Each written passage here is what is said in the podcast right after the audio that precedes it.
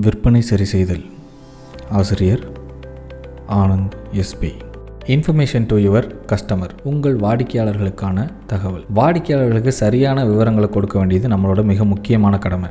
Marketing அப்படின்னாலே education அப்படின்னு நான் ஏற்கனவே சொல்லியிருக்கேன். உங்கள் வாடிக்கையாளர்களுக்கு உங்கள் நிறுவனம் எதுக்காக இருக்குது அப்படின்றதையும் என்ன பிரச்சனைக்கு சிறப்பாக தேர்வு கொடுக்க முடியும் அப்படின்றதையும் சொல்லிக் கொடுங்க. இது சொல்லி கொடுத்தா மட்டும்தான் மக்கள் உங்கள் நிறுவனத்தை நம்ப ஆரம்பிப்பாங்க. நீங்கள் விற்கிற பொருளையோ அல்லது சேவையோ எப்படி வாங்குறது அதை எப்படி பயன்படுத்துறது அதோட பலன்கள் என்ன அப்படின்றத சொல்லிக் கொடுங்க. இதுக்கு முன்னால் உங்களோட வாடிக்கையாளர் யாரெல்லாம் பயன்படுத்துகிறாங்க அதன் மூலமாக பயன் அடைஞ்சிருக்காங்க இது போன்ற விவரத்தை நீங்கள் மார்க்கெட்டிங் மூலமாக வாடிக்கையாளர்களுக்கு சொல்லி கொடுத்தீங்க அப்படின்னா உங்கள் பொருள் அல்லது சேவையின் விலையை பற்றி பார்க்காம உங்கள் பொருளோட மதிப்பை பற்றி பார்க்க ஆரம்பிப்பாங்க. இப்போ ஒரு வாடிக்கையாளர் விலையை பார்க்காம அதன் மதிப்பை பார்க்க ஆரம்பிக்கிறாரோ எப்போ ஒரு வாடிக்கையாளர் விலையை பார்க்காம அதன் மதிப்பை பார்க்க ஆரம்பிக்காரோ அதிலிருந்து தான் நீங்கள் ஒரு பிராண்டாக கவனிக்கப்படுவீங்க. உங்ககிட்ட ஒரு வாடிக்கையாளர் வந்துட்டா உடனே இதை வாங்குங்க நான் நல்ல விலைக்கு கொடுக்குறேன். இதோட விலை எங்ககிட்ட இவ்வளோ தான் அப்படின்னு பேச தொடங்குனீங்கன்னா வாடிக்கையாளர் உங்கள் பொருளுக்கோ சேவைக்கோ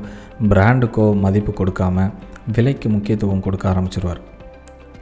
அப்படி நடந்தால் அடுத்த தடவை ஒன்று உங்களோட நல்ல சேவை கொடுக்குறவங்க கிட்ட அவர் போயிடுவார் இல்லை அப்படின்னா உங்களோட யார் விலை கம்மியாக கொடுக்குறாங்களோ அவங்கக்கிட்ட போயிடுவார்.